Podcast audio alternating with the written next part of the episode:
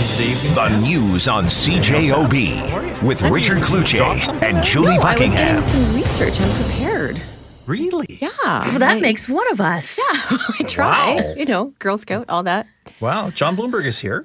How are How you doing? John? Thanks for having me. Really good. Yeah. Really good. So, uh, as we get into the new year, we're going to have you know a few more panels here and there, chit chat about stuff, and in this case, you know, kind of an intro. Mind you, Danielle, you've been a fixture here for years. Off and. Well, I was a fixture here for a while, but then you, I don't know, you ditched me for a couple of years, and now I'm, I'm very happy you brought me back. So I didn't ditch you. You know, sometimes you just kind of you know go into the you found someone newer In the and vault? younger. I don't know. the I don't freezer. know. We put you into the Yeah, freezer I for a guess while, so. and then we, you know, and then Well, I'm glad to be here anyway. Well, we're glad to have you. And uh, Bloomberg, you're, you're pretty familiar with kind of media. You're a bit of a social media star, aren't you? Yeah, I enjoy making a video or two and you know throwing it on the internet, seeing who likes it, seeing who doesn't. Not not really caring too much what people think. No, just kidding. Yeah, no, no, no. Are you one of these people that if someone in, you know dislikes it, you kind of go out of your way to say, "Come on, I, I, I like to be liked." No, you know what? I think at the end of the day, good raw media is um you're not overly concerned about what your audience is necessarily going to think. You have a perspective, you want to share it with the world, and if people like it, great. And if not, well, you got to make new friends, I guess. Well, you'll get get along with Savage. And I have very way. few to begin with. Well, I was going to say that's Donald Trump's motto, isn't it? I mean, just, who cares what you say? yeah. So, hey, I want to know what you like about this city. What really do you like about Winnipeg? Because it is the depths of January Yep. now where, you know, people start to rag on this place. So let's start with the positive. What do you love about our city? Well, I've been here my whole life. I've lived in I lived in Ontario for one year when I was younger, but I'm a born and bred Winnipegger, um, and I defend it all the time.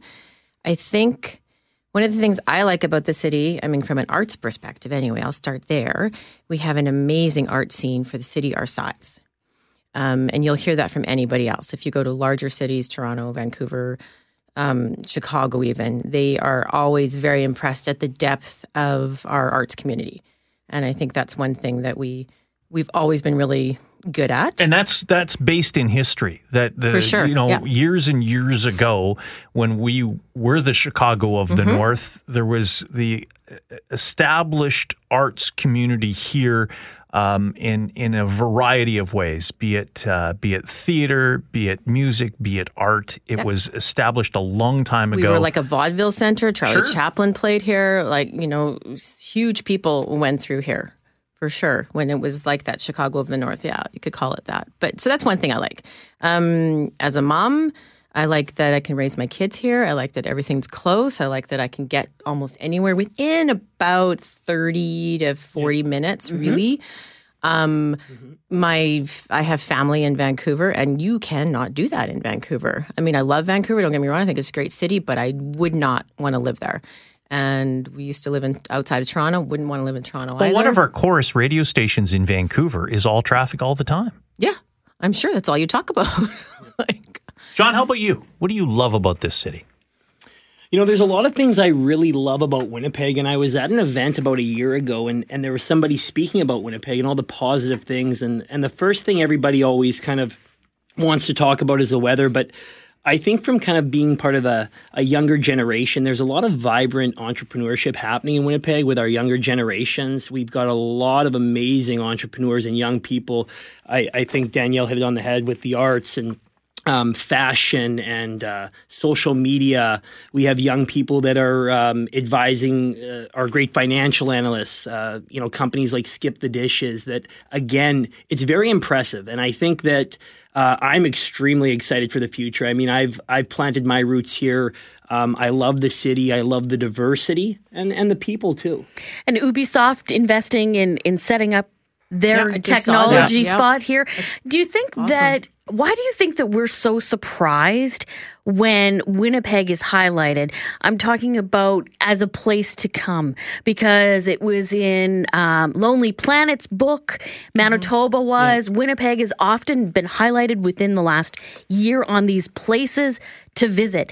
And whenever it happens and we put these stories on the air, Lonely Planet's this and and um, Airbnb says that, we inevitably get comments of people going, "Really? they picked us. Like, why are we so surprised that we make these lists? I think it's a Canadian thing as well. I, I think it's just maybe more concentrated in Winnipeg. I think we're not very good at tooting our own, own horn. I think that's only in the past maybe 10, 20 years that you get that national sense of pride or that civic pride. Um, I think we're used to being the butt of everybody's joke, and people keep perpetuating that. And we take pride in that, though. I like Well, sometimes and I think being there the is of the joke. sometimes a little bit of a reverse pride in that. I think that's true. Uh, you know, or or we like that we have mm-hmm. the coldest winters, right? Yeah. I laugh at people in Toronto. I laugh at people Yeah. in Vancouver complain about the weather. Like whatever, you got to live in Winnipeg. That's Yeah. what, we're we're hardy stock. We're hardy people. You know, so I think that's part of it too. Oh, me. Well, you know, I would I would have to say that I honestly think people pick Winnipeg for a, a multitude of reasons. I mean, I think affordability plays a big role. One thing that I really have enjoyed the last few summers is just uh, as I have friends that have cabins is, is getting out an hour north and you're in Gimli, an hour and a half you're at Lake of the Woods.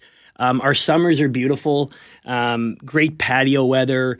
Um, there, there, there is a lot to do here, and and I think the biggest thing it comes down to is community as well. You know, at the end of the day, you don't go to too many other cities where somebody will go out of their way to kind of help you out, will rally around people. Again, I talk about diversity and just it, really is the land of opportunity. You can get ahead in Winnipeg. Uh, I got friends in Vancouver and Toronto. I'm a big Seinfeld fan, so I refer to my imaginary friend Bob Sacamano, who lives in Vancouver. He doesn't really, but I I, uh, I talk about. I have friends there who just cannot get ahead. They're, they're, all their money goes to rent. They can't go out. They They're can't not travel. on the property ladder. They're that's sure. miserable, I tell you. Or they come back, right? They'll Yeah, go or out they there come back. in Yeah, their they end up twenties, coming and then back. they come back Yeah. when they want to get married and have kids or Yeah. buy a house. John and Danielle are with us here on 680 CJOB. All right, where we need work in this city, uh, our shortcomings. If you were to be able to wave the magic wand and have some influence on what needs to be done in this city in the next year, what would that be? What would be at the top of your list?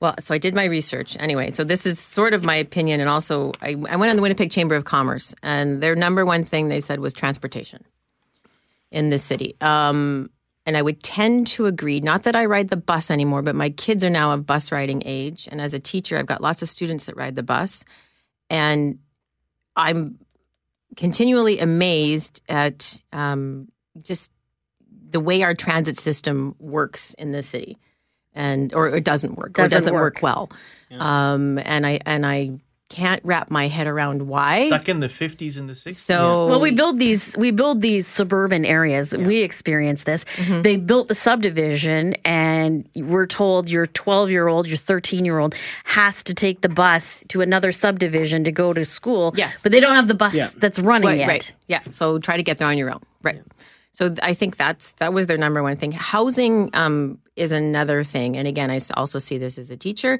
um i know with my mom she's a senior and trying to find her affordable housing is crazy. I we used to have a rental property, uh, my husband and I, and um, when we would put it up for like say there was a vacancy, the hundreds of applications, like it was crazy. There just doesn't seem to be good affordable housing. No, and I agree totally. And I mean, vacancy rates remain low. The biggest thing that we're kind of, I would say, fighting against right now, and, and the biggest change I'd like to see, and it is from a housing perspective, is we need more accountability in this city. And I think it stems from from the top. Um, the way our kind of housing and infill system is set up is we're in the process right now of actually defining some new guidelines to have some you know black and white rules and regulations that people can follow. Um, i read a very interesting article actually a few days ago. I want to share it very quickly.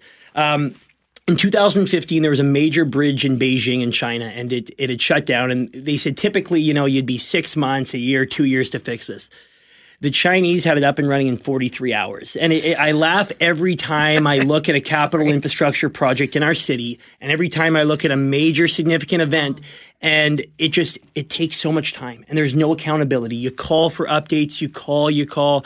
Councilors aren't getting back to you. They just say, "Yeah, it's in the works. It's in the works." Well, a lot of things are in the works. There's no urgency. yeah, in private enterprise, if you say it's in the works, you're looking for work. You're out of business. Now, having know? said that, the Chinese people that don't fix the bridge, they might disappear. So you know, we have Yeah. to put that in perspective as well. So we don't Yeah. know about that. True enough. Yeah. But yeah, but no, I, I think it's a great city. Uh, but yeah, there's uh, there are some struggles in it for sure. And then the the other thing I think you talk about accountability, and uh, for me, it's equity not equality but equity.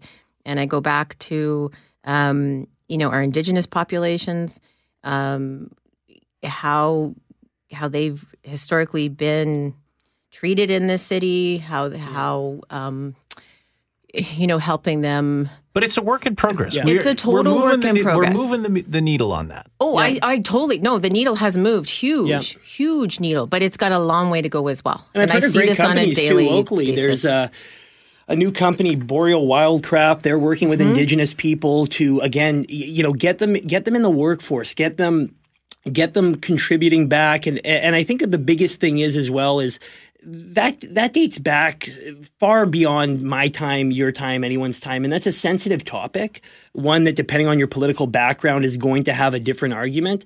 I'm, but I'm agree. I'm all for equality. I think that the best people for the job should be able to apply for them, and uh, it's uh, Well, it's an interesting topic. Yeah, I I, I kind of agree with you, but kind of don't. It's Okay. just like because I go back to the equity and the the access to apply for jobs, and because I'm in the education field, Yep. There is a huge discrepancy. Our Indigenous kids do not have the same graduation rates. They they have high high dropout rates.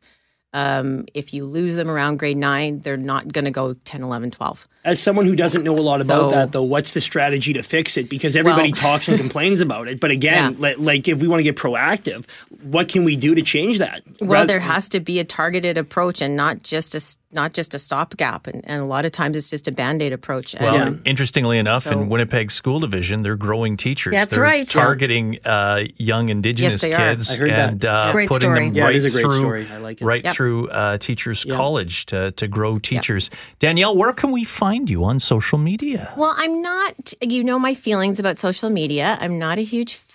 Okay, you however, can promo something. However, you can promo something. However, um, I uh, also act in my spare time, and if you could look for Tara Players on Eventbrite, we have a show opening on February 1st that I'm in. We run February 1st to 9th. Also part of Ibsen Fest. If you go to RMTC's website, do you play well. the mother that I do that, play the mother. that did it? Did she do it? Oh, did what? Uh, Because it's usually always the mother that does it. it is always the mother. In this case, I'm the mother that holds everything together. But yeah, I do play. John, where can we find you?